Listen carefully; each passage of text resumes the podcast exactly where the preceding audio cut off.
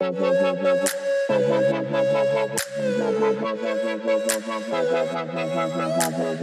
is Tuesday, July 28, 2020, and here is your Daily Devo.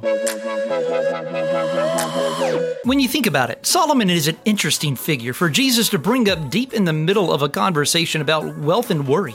We know that David's son was one of the wealthiest men who ever lived. Having asked the Lord for incredible wisdom, he applied that wisdom to advancing his kingdom in ways that paid massive dividends. He wanted very little, in large part because he had the common sense to steward his resources well.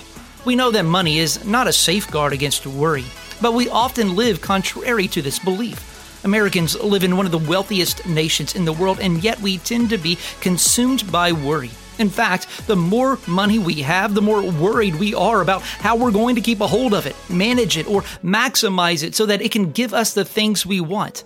In other words, the worry doesn't end with having money. Just the opposite. Money tends to create more worry within us. Think about this. Is it true that the more money you have, the less worry you have? How do these verses challenge you when it comes to worrying about things in your life?